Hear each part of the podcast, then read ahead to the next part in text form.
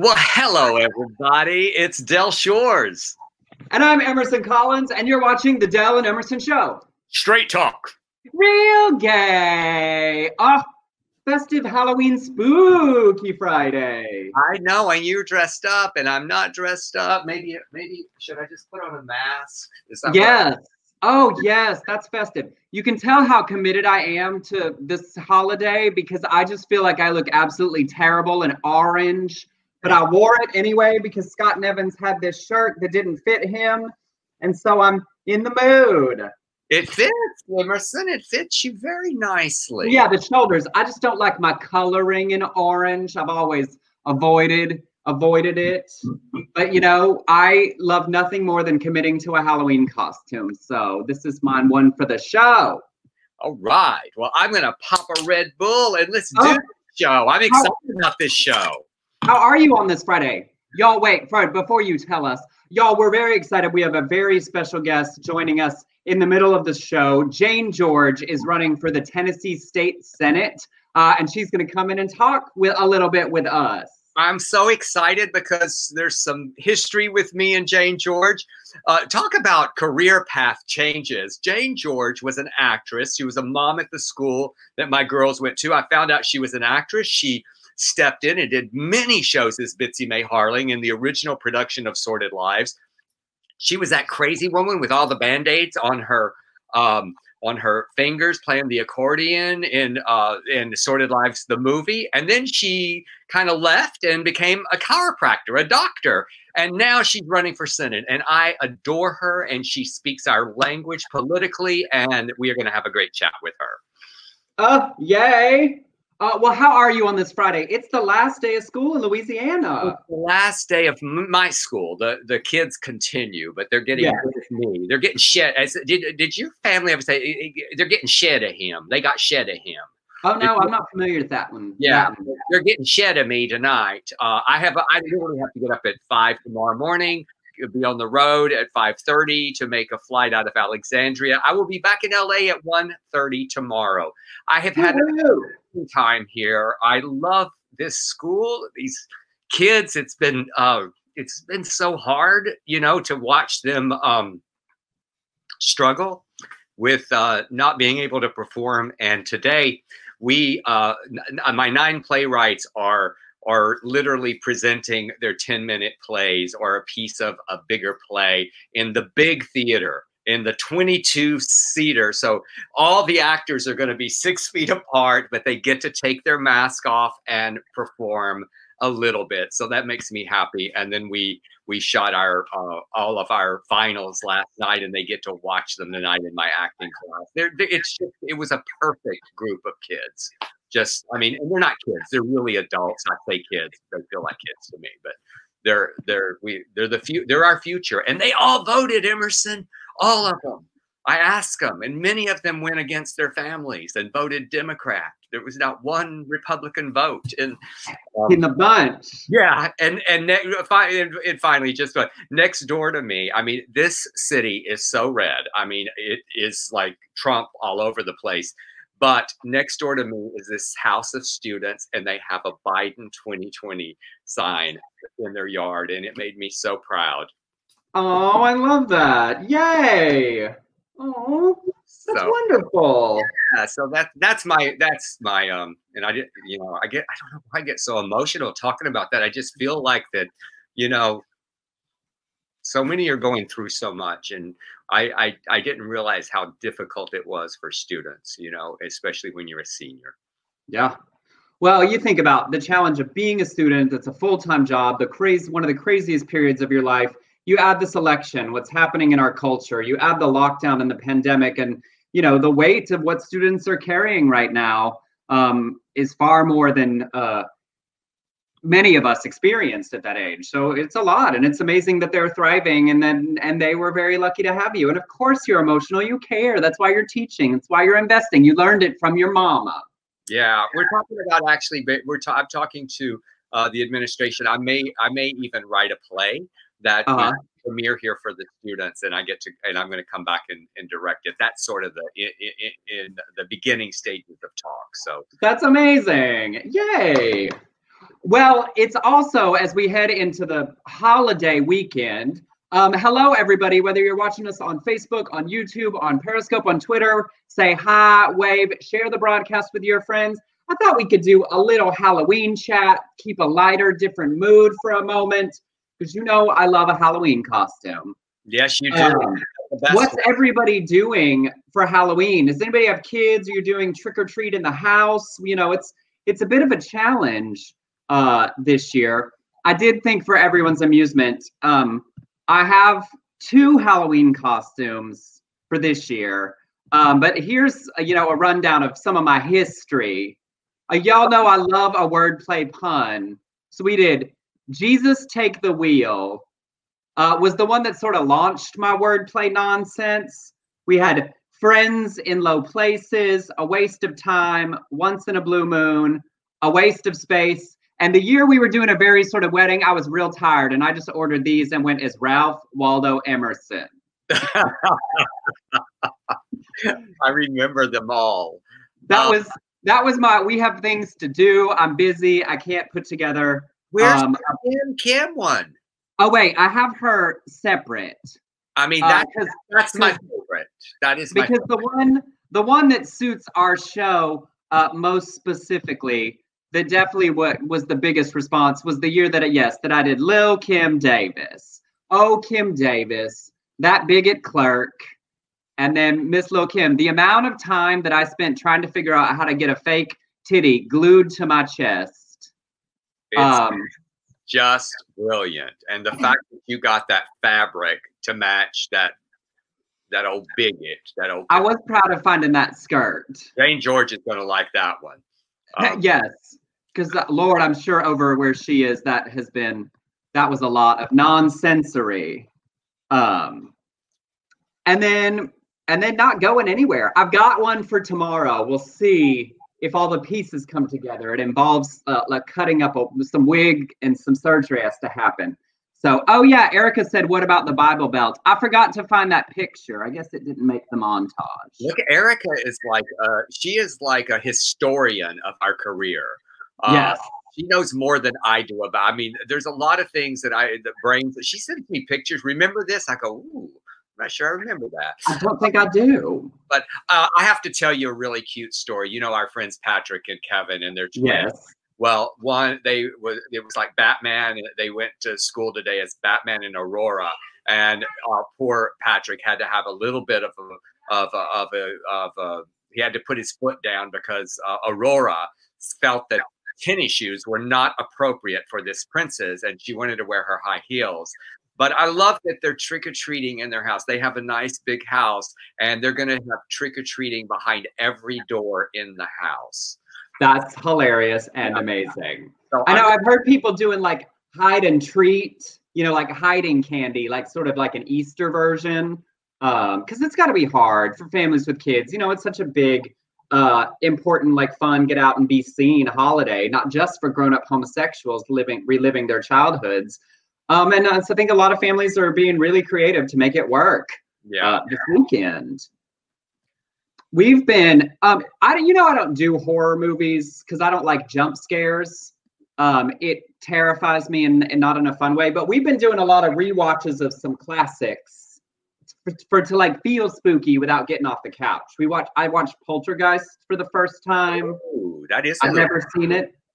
Children of the Corn.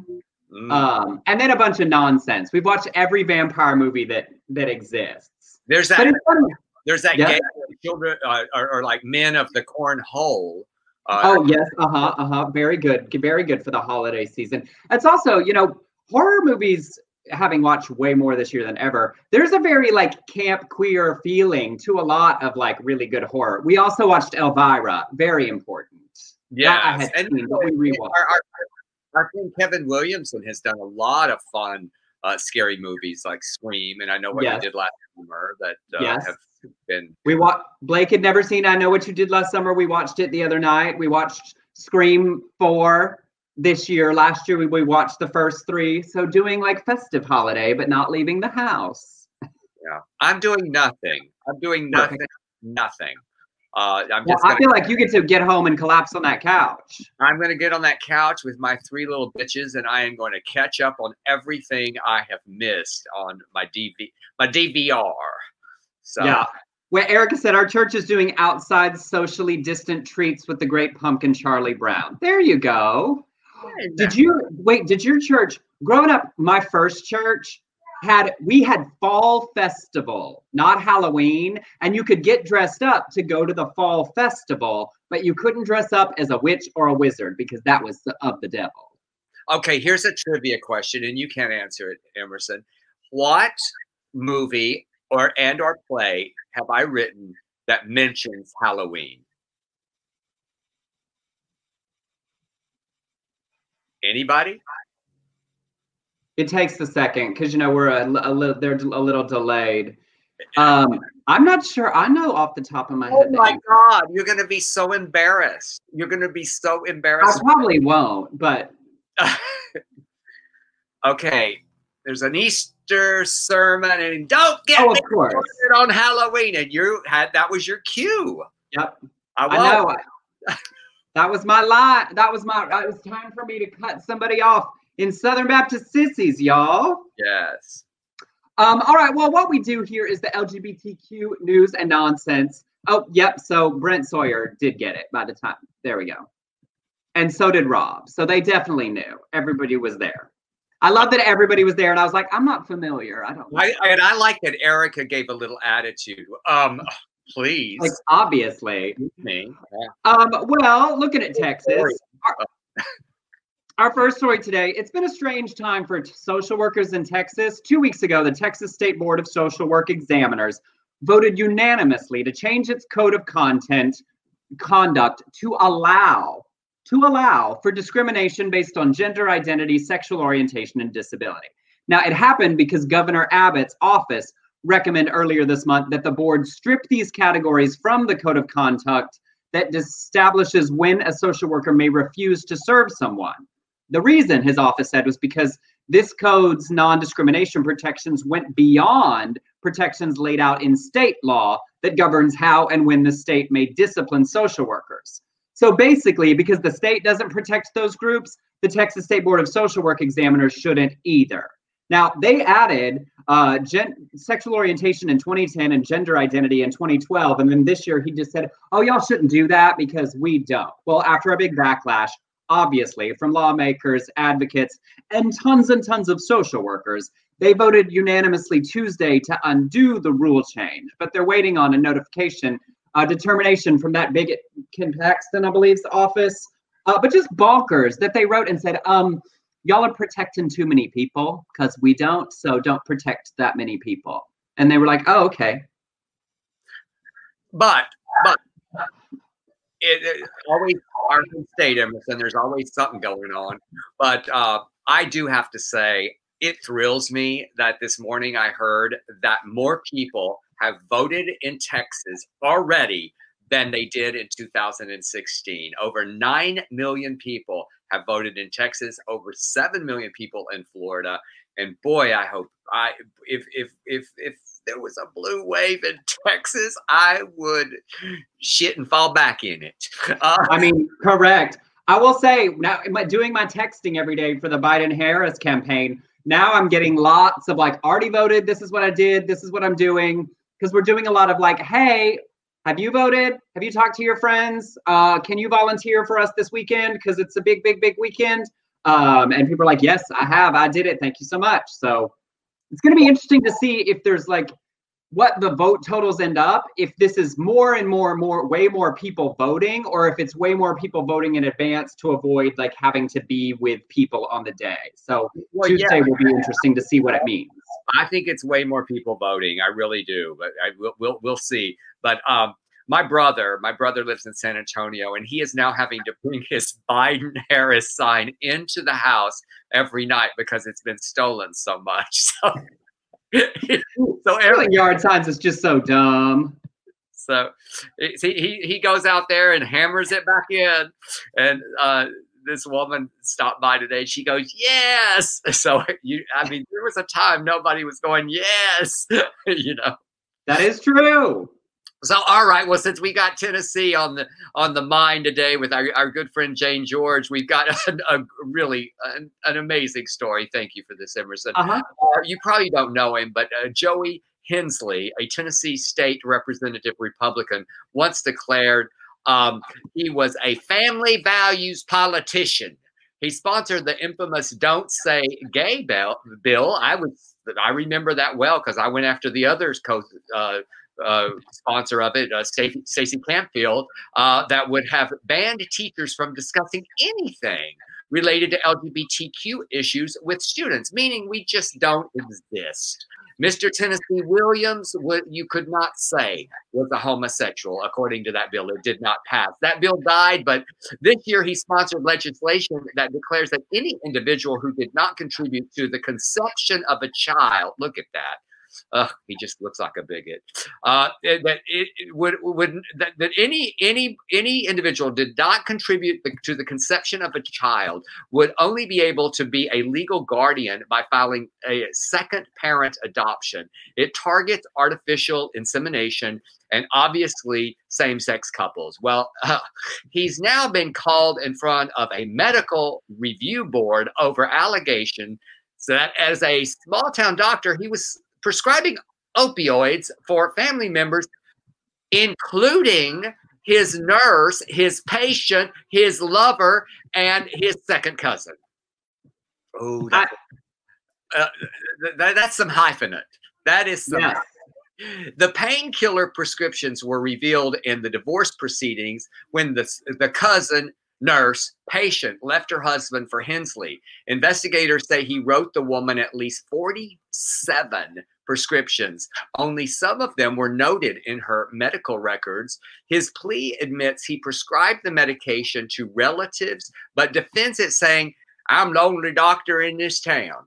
Uh, the defense says there are not many people in the county who haven't been to see Doctor Hensley, and uh, she was one of them. Half of the county are Hensleys. Everyone there knows everybody. And obviously, they start marrying relatives. Uh, there were multiple relationships, and the phys- physician-patient relationship was only one and somewhat incidental to all the other ones. Ooh! I just love that. Scandal. Scandal. Of their four relationships, second cousin, nurse, patient, I forget what the fourth one was already, girlfriend, girlfriend, lover, lover, lover. That the the doctor patient one was lesser, was the was the least among these. I bet they were prayer partners too. I just have a feeling that they. Well, I feel like at least somebody was on their knees, and someone else was saying, "Oh Jesus, oh Jesus, oh Jesus, oh God." Jesus. I mean. Todd said, "Baby Pillin." I just enjoyed that so much. You know, he's a family values candidate. What he means is he's fucking his family. That's a, yes. He values his family intimately. Um, all right. Well, up in Minnesota, a very sort of strange story. Republicans in Minnesota allegedly paid an organic pot farmer fifteen thousand dollars to run on a third-party ticket against U S Representative Angie Craig, one of seven out L G B T Q reps in the House, in order to take votes away from her so that her Republican opponent would have a better chance at winning. A voicemail that was left back in May by Legal Marijuana Now party candidate Adam Weeks for a friend says that Republicans approached him about running two weeks before the filing deadline to pull votes away. He says, "I swear to God, to you, I'm not kidding. This is no joke. They want me to run as a third-party liberal candidate, which I'm down. I can play the liberal. You know that." In the message, he said they didn't have any money to run, but the Republicans offered him fifteen grand. It's enough to make door knocks with. Well, Weeks voted for Trump in twenty sixteen, publicly denied he was running as a spoiler in the election, but state Democrats found one hundred social media posts where Weeks said he supported Republicans and conservatives, calling Democrats socialist scum and decrying fake news. Here's where it gets awkward. Weeks passed away last month of what was ruled an accidental drug overdose, throwing the election into chaos because, according to Minnesota state law, if a major party candidate dies within seventy-nine days of an election, a special election must be scheduled. Legal Marijuana Now party is considered a major party under Minnesota law. So they pushed the election to a special election in February for Angie to be able to hold on to her seat. Well, Democrats are in federal court trying to get it to go forward next week as planned. And in second district, Republican chairman did say that no one in his organization met with Weeks. But it's just awkward, like running a spoiler candidate, maybe, maybe they paid, and then their spoiler candidate died. That's I like I did not see that coming, Emerson. I, I know story, story and I said, well, there's a twist. It took a turn. Drop dead of a drug overdose. I mean, he was doing more than he was he was probably pilling too. I bet he I bet that he went and see that doctor in Tennessee. I have no idea, but like it probably was like marijuana is hard to, to accomplish that on. Doing more than the legal marijuana now party. No, you just go to sleep. You just go mm-hmm. to sleep and um no. So all right. Well, in in uh more bigot news, uh we got Jerry Falwell back. Oh, Jerry Falwell Junior is back, and I'm so sorry I missed it because you know I'm blocked on Twitter, so I did not get to see him tweet about this, but disgraced, I love the way you wrote this, disgraced bigot, pastor, and former head of Liberty University has launched a wrongful termination lawsuit in connection with his firing earlier this year. He received a ten million dollars severance package, but his complaint says Mister Falwell has suffered damage to his reputation, damage to his profession, humiliation and anguish, lost business opportunities, and suffered other pecuniary damage. When Falwell, Mister Falwell and his family became the targets of a malicious smear campaign incited by anti-evangelical forces, Liberty, Liberty University not only accepted the salacious and baseless accusations against the Falwells at face value, but directly participated in the defamation. Now, let's break this down just a little bit because he admitted this shit. His wife, Becky, admitted this shit. She was fucking the pool boy. He was watching her fuck the pool boy. And they they did not, you know, they did not uh, have anybody uh, damage their reputation or, or or their profession. They did it to themselves. It's just so it's just so crazy. I know, like that is so great. Like, oh, you believed all the true news that came out about me. Yeah, uh, yeah. Oh, and and, and I, I, this ten million is not enough. I need. Uh-uh. Greedy motherfucker. Okay, so uh, speaking of, uh, Franklin Graham is also in the news. He was ready to launch an eight-day evangelist tour of the U K, but every single, I'm sorry, I just love this so much. Every single venue pulled out because of us, y'all, because of his anti-L G B T Q comments, claiming he was denied a platform because of my religious beliefs. The Billy Graham evangel- evangelistic, ev- evangelistic, I can't say that. Association. Okay, it's just B G E A. The B G E A has launched two lawsuits in retaliation against four venues. Uh, Neil Data of the European Parliamentary Forum for Sexual and Reproductive Rights said to Open Democracy, B G E A is not just asserting its religious freedom. It is in fact demanding religious impunity for their hate-filled words. Thankfully, no such right to immunity exists, and they should be judged by the words of their leaders that they speak, while others may have the right to decide whether the B G E A is welcome in their community. And obviously in the U K, they are not welcome. Not welcome. Go. Get out of here. You got to go on and get now. Go on. Uh, Jig said they pulled out like a pool boy on the rhythm method.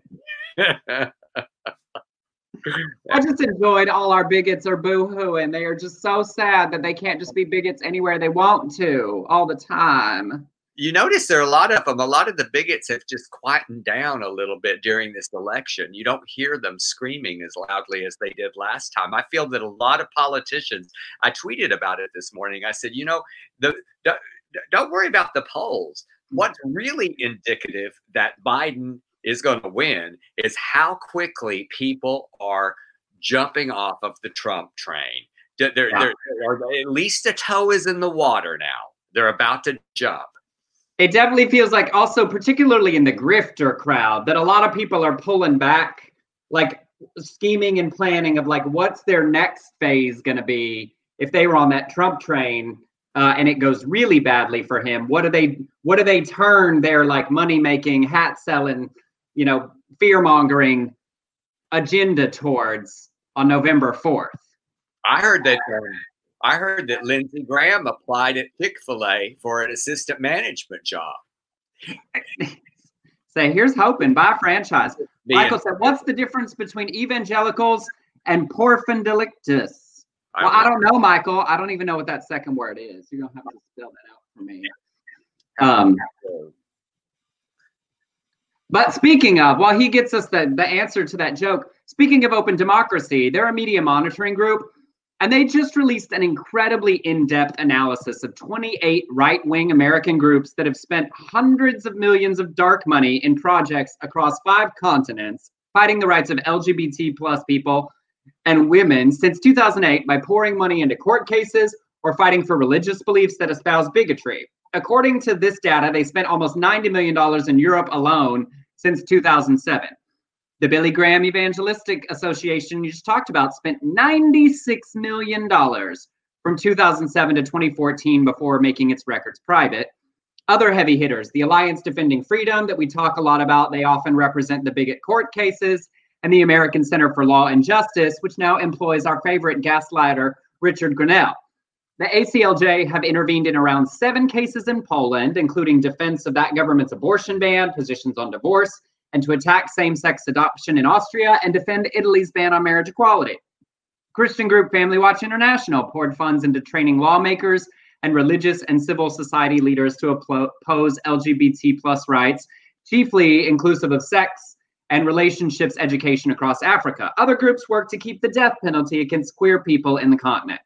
Open Democracy stressed that the data is only threadbare because many U S Christian conservative organizations are registered as churches and as a result don't have to disclose funding. Christian-leaning organizations tend to be registered as tax-exempt nonprofits, so are barred from participating in partisan politics.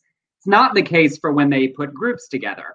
So it's just a reminder, you know, we've seen this a lot in stories we've done, even since our original version of this show, uh, where as ground is being lost here in the States, as we've made gains in L G B T Q rights and equality in various capacities, lots of bigoted organizations have turned their focus to Southeastern Europe, to Eastern Europe, to Africa, to places where their money can be influential in stopping or turning back the advancement of our rights in countries that are not as far along as we are. So it's just really important uh, to think about, like two hundred eighty million dollars.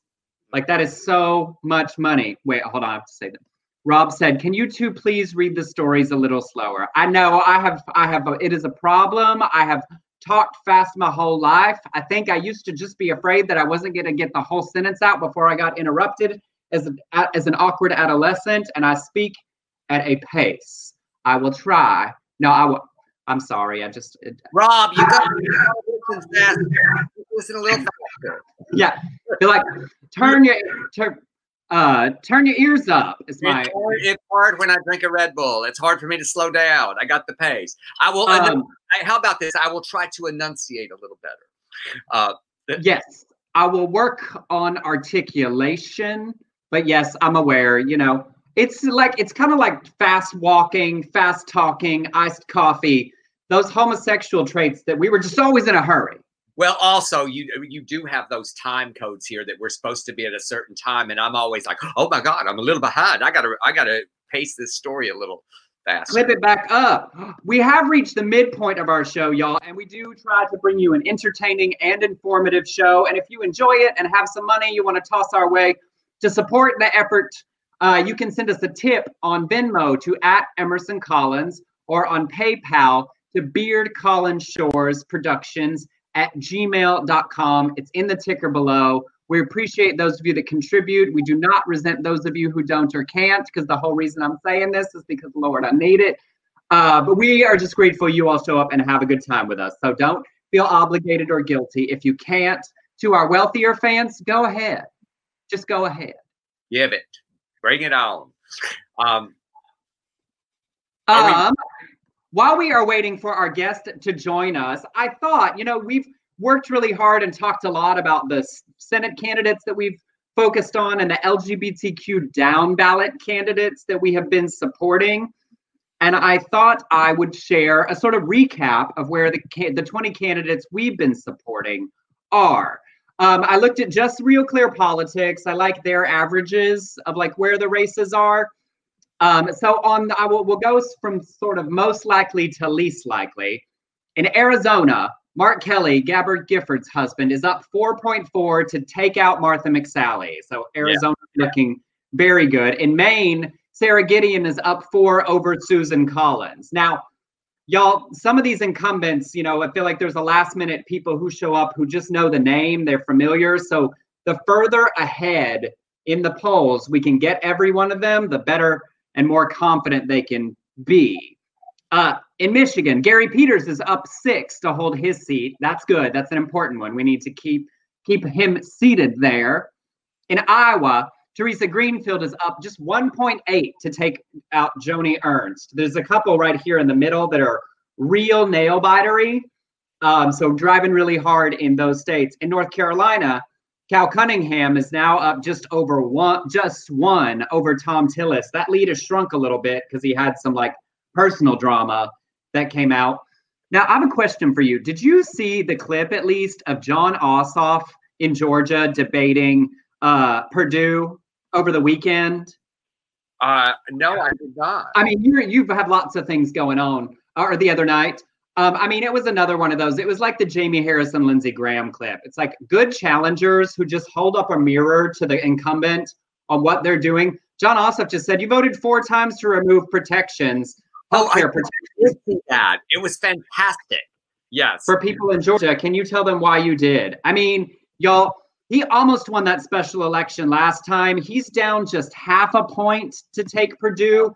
And Purdue is scared enough that he canceled their last debate. That clip was so damaging for him uh, that their last debate, he just straight up canceled it. So he is running a little scared. Uh, and that is great and exciting um, in Georgia. And the other one in Georgia, the pastor, Raphael Warnock, uh, he wrote an incredible uh commentary that's on the Advocate. Y'all should go read, because you know he's a pastor, but he talks a lot about being L G B T affirming in his church and how welcoming they are. And he is so close, it looks like, from to, to getting the fifty percent he needs to avoid a runoff in the for the Kelly Loeffler seat. Um, because what's hard about that is there's two Republicans that both have a lot of percentage, one other Democrat, and then uh, Joe, Joe Lieberman's son, Uh, who is like two or three percent. And if Warnock can pass fifty percent, they don't have to do a runoff, and he's much more likely to win, because if they he makes a runoff and the other Republicans all consolidate around the one Republican, it will be harder for him to win uh, the, the runoff election. So we really want to push and drive him along over there. Todd said, Kelly Loeffler, a criminal too. I know we did that story about her. That clip. Uh, making money off the pandemic. Um, and then in Montana, Bullock's down three to take out Steve Daines. In the leaning right category, Barbara Bollier's down four in the open contest in Kansas. And M J Hager's still down seven or eight to Cornyn in Texas. I honestly, as a Texan, feel like it might even be more likely that Biden wins Texas than M J. But Lord, if we can drive her there, um, that yeah. really would be amazing. Biden winning uh, Texas is certainly going to help her. So yeah, uh, uh, yeah, I'm, I'm, I love her, and uh, you know, just anybody that has um, some great tattoos and has a great mouth. I mean, she is. I don't mean you know physically. I mean she. Right. She says some things that I just love. So yes. uh, Emerson, Jane is having problems, technical problems. So I don't. I think we should just continue the no, show. Uh, she's here. Oh yay! Oh yay! She told me uh, she had a technical problem. Can you see not see her down there? Do you not see? No, her? I don't have that ability.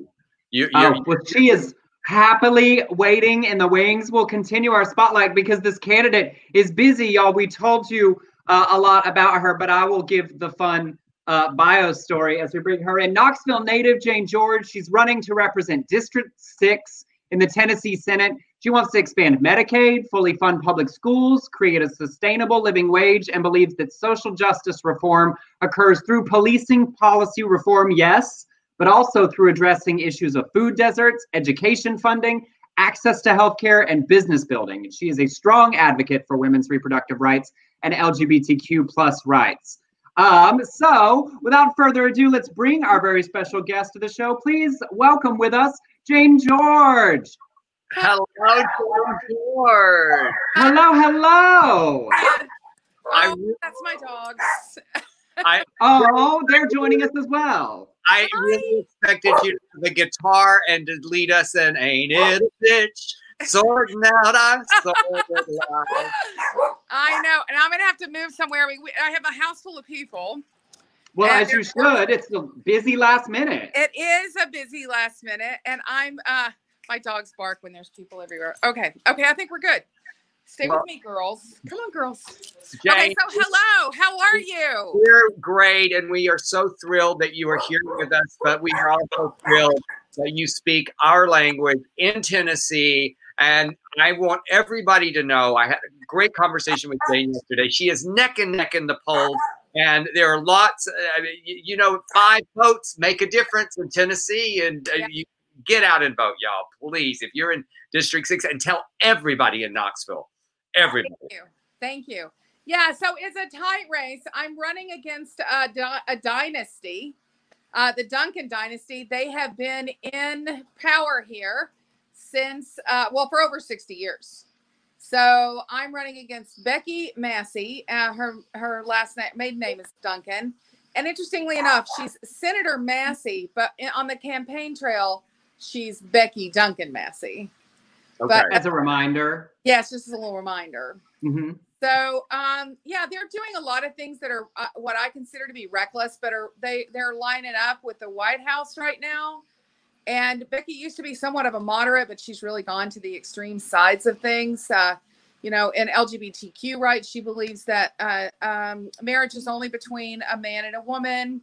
She believes that you don't, you can refuse. Uh, well, it's a law that you're in a same-sex marriage, you cannot adopt a child. Uh, you cannot even y- use an embryo uh, if you wanted to to adopt, because that's considered adoption here in Tennessee. Uh, doctors can refuse care to patients.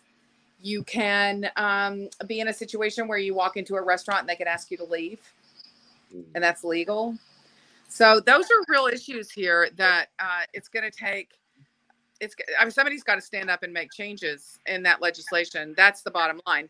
Uh, in women's rights issues, uh, she she believes that we should have a, a cemetery for the unborn on Capitol property, uh, and that uh, women should not have uh, abortion as an option. Um, so she and, and here I'm going to tell you guys something that a lot of people aren't really thinking about. But once the government can force a woman to have a pregnancy, there is little to say that it can stop a woman from having a pregnancy, either through termination or sterilization. Once they have been given through the courts the right to manage a woman's body reproductively, this is the slippery slope that they can go down. So it's those are things that a lot of people are talking about or concerned about, but those are huge concerns of mine. Uh, and I believe I'm an advocate of choice, of course. Yes, of course. And wait, is that what inspired you to run in the first place? Yeah. You know? Well, I was a very political, when I grew up here, Uh, I was very involved in politics. I was always president of my class and president of the student body. And I created something called the Senate my senior year in high school. And that's where I wanted people to have real representation instead of it just being arbitrarily who's in your homeroom. And so if you wanted to be a representative, all you had to do was get thirty people to sign your signature, sign their signature, and then you would have be assigned a homeroom um, teacher for once a month to get together. So you truly were like, you know, back in the days when people were the freaks or the geeks or the band crowd, or they really had a say mm. because their uh, voice wasn't diluted by just, you know, how they alphabetically ended up in homeroom. It was a huge success. We had to get it achieved by the administration and the school. It was a great success. And then after we graduated, they went back to the old way. So it, what I learned from that is that sometimes real representation is a little more work, yeah. but I believe it's worth it. And so, so these goals are not new. I was in, um, mock U Ns as a kid, ran in state politics as a kid. I was the president of the Southeastern uh, part of region of the country for uh, Children's Summer Village, which was a project to teach children about diversity. Uh, we met, it was the first time I ever went to New York City when I was twelve. And I was there with kids my age all the way up through high schoolers. So it's something I've been engaged in from a very early age. Always been a political activist and uh, on the streets and fighting. And I was one of the original members of Code Pink in Los Angeles. So uh, so the idea of being actively engaged is not new. What is new as an adult is that I've this time decided to take a seat and uh, would like to actually get involved in legislation and not just be a voice, but a legislator. So we are going to see what happens. We're going to know on Tuesday, but or maybe, hopefully. It is a very tight race, and we may not know um, uh, until Wednesday, but we'll see. We're expecting to to probably know something Tuesday night. And well, if it happens, it's going to be huge. Well, Jane, I have to say, yesterday when I, I did a little my one of my little ramblings and I talked about you on Instagram, I had people that said, I've already voted for her. I did not know you were going to you were friends. I did. I had no idea. And uh, I it, it takes that. It takes word of mouth. We have to start talking. And it's just like my ex-wife, Kelly, said, you need to post about Jane George, you need to donate. And shows that that's, that's how this all happens. It's passion. And I love your passion. And I thank you for, for running there. Well, thank you. And I'm excited because listen, well, I want to be a Democrat who doesn't need to raise taxes in order to have a successful economy. I'm interested in legalizing cannabis. I'm interested in bringing renewable resources here because guess what, Dale, it's already happening. The part where I live on the on the planet in East Tennessee is already becoming a place for climate refugees. Yeah. We have people coming here from L A, people, a, a bunch of people. One day in my store, there were nine people standing around in my store and every single one of them were from L A and they didn't know each other. Well, so, well that's amazing. It's yeah. and, and you, so there's like a hundred hours left of this campaign. Like that's it. Um, poor people, you know, we're all doing what we can to support the people we Uh, admire. What does the like last hundred hours look like for you and your team? You know, where where does the time and the resources? And I want to tell everybody, Jane's website's in the ticker, w w w dot vote jane george dot com. Go there. Y'all, every candidate can always use money. There is always something they can spend it on at the last minute. You know, if you're in Tennessee and have hours. But what is what does this final path look like yeah, for you? Well, and your I mean, it, you're right. It's right up to the minute. You know, I was writing commercials, copy for commercials and doing voiceovers yesterday. Yeah. You know, so as money comes in, it's like, oh, we can afford to do another spot. Mm-hmm. Let's do it. Let's get it written. Let's get it approved. Let's get it out. Right. So, um, so yes, money is obviously still really important. We have, uh, we're an honest to God grassroots candidacy. We do not have any PAC money uh, to speak of. We don't have any corporate money. Um, we don't have D N C money. So for us to be running the race that we're running, everybody's waking up and saying, oh, my God. And I got a note out of Nashville last week saying you're the leader of a movement. And I think that that is true. There's a movement going and it doesn't require money, but it does require people to pay attention. So what we need is to make sure that if you have voted, you need to be on your social media and calling your friends and asking them if they voted. Here if we go. Haven't, yes. I voted. I voted. Yay! I love that. Listen, here's what we can do here because we have a, a nice group here, and you can all you're on a lot of you on Facebook. Go to my page. You're on it right now. Go and see Jane's uh, post that I posted yesterday, and I want you to share it and say, Knoxville yes. folks, vote for Jane George. Let's spread this word. Just get yes. it out. Just keep that go, that momentum going.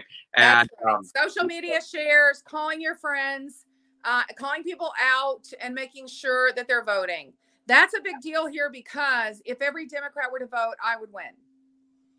But yeah. right now, Democrats do not vote as frequently as Republicans historically. So it's not that we're a red state. It's that we're a no voting blue state.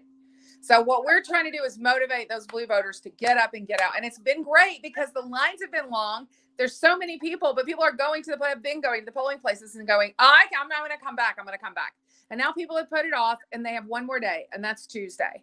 So we got to get people. And the nice thing is a lot of places here, um, employers will are paying their employees when they go out to vote. They still get paid. They don't have to take time off.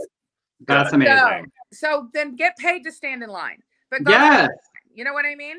Yes. Well, uh, we want to say a huge thank you for what you're doing, because, you know, we all need to vote and we all need to support and we all need to engage. But there's no stronger engagement than putting your name, your reputation, uh-huh. your life into the race to be the person advocating on behalf of us. The people of Tennessee will be lucky to have you. We thank you for coming to hang out with us. You. you made me so proud, Jane George. I love oh, you. Oh, I love you so much, Delford. It's so good to see you and thank hear your you. voice live and in person. It's so nice to, to meet you.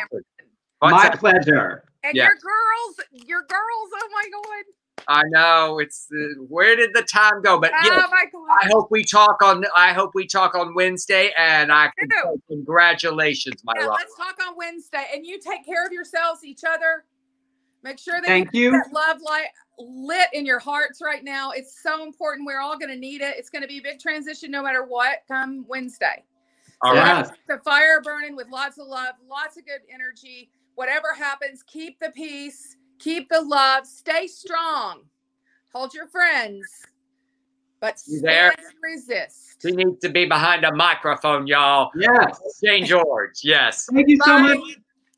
Bye. Thank you. Oh, so great. I know. She. I, I go so far back. She was always such a delight and always passionate and smart. And, uh, you know, a little quirk, which I love. I just adore her. And, so. you know, something I didn't, you know, and being an out candidate and thinking about running against someone who literally holds beliefs that deny your equality mm-hmm. and having to be mature and responsible and de- debate intellectually. Um, it is so impressive being willing to step up and say, not only will I, I'm going to be the person that makes the change for everyone else. I love that. Yeah. Um, and then. Just wrapping up quickly on our candidate spotlight, our L G B T Q candidates, Pat Hackett for U S House from Indiana, taking on an incumbent with three times the funds. Gina Ortiz-Jones in Texas, just one point ahead of her opponent. John Hoadley in Michigan, also for the U S House, down four. Ann Johnson down in Houston has about the same funds as her opponent. Ricky Junquera in Florida with razor-thin margin trails his opponent in funding. Uh, Stephanie Byers still in the running to be the first trans rep in the Kansas House.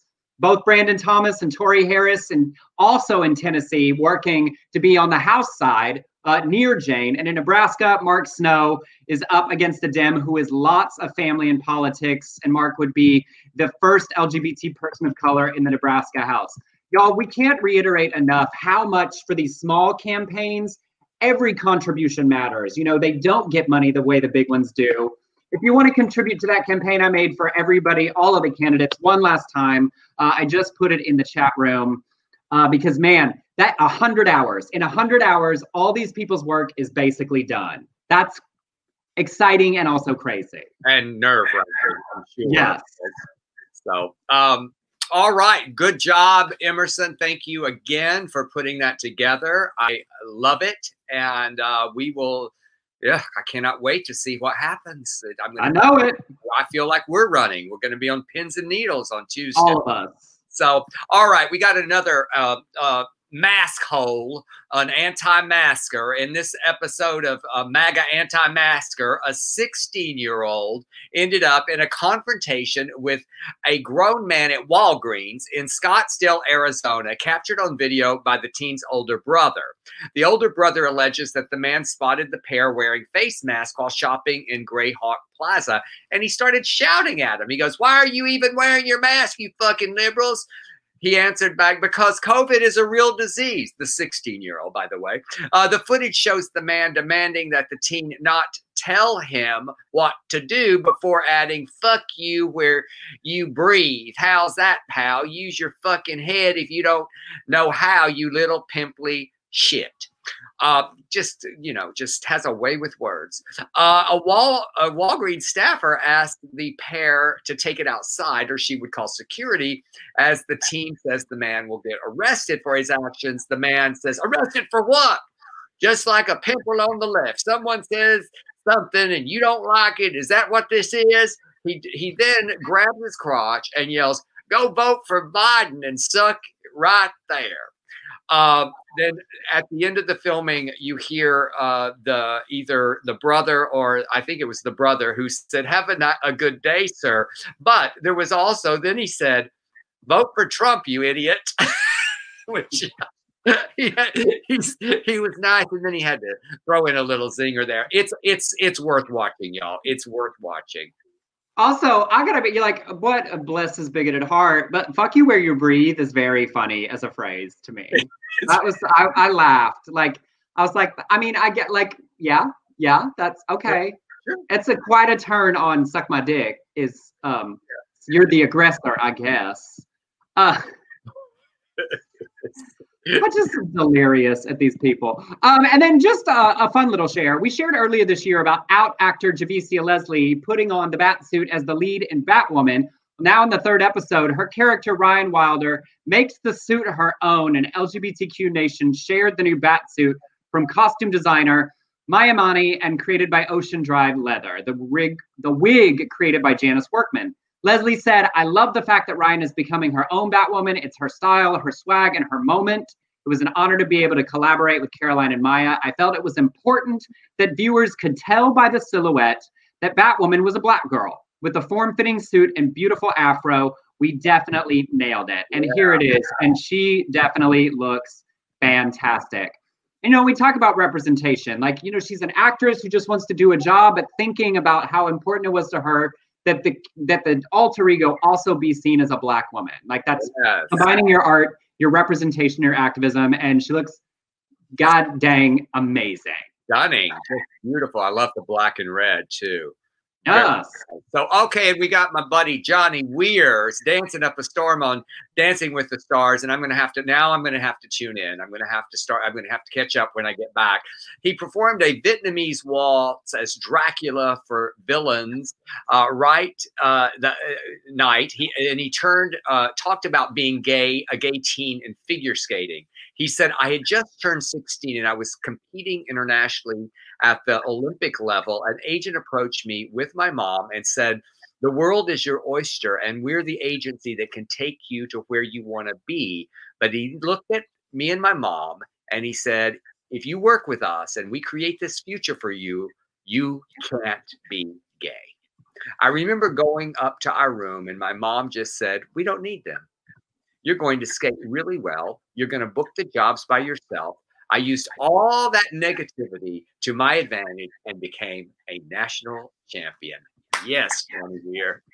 Love it. It's like you think about like, because watching his er, those early years and how impressive and iconic his choreography, his costumes, how unabashedly flamboyant he was willing to be, and think about the, you know, hearing those those stories and people saying uh, those things and like what an iconic figure, indelible mark he left on figure skating with some of those outfits and routines through the years. But being the like young sixteen year old on his way to that and choosing with his mother's support to just be like, no, I'm going to be myself and see where it gets me.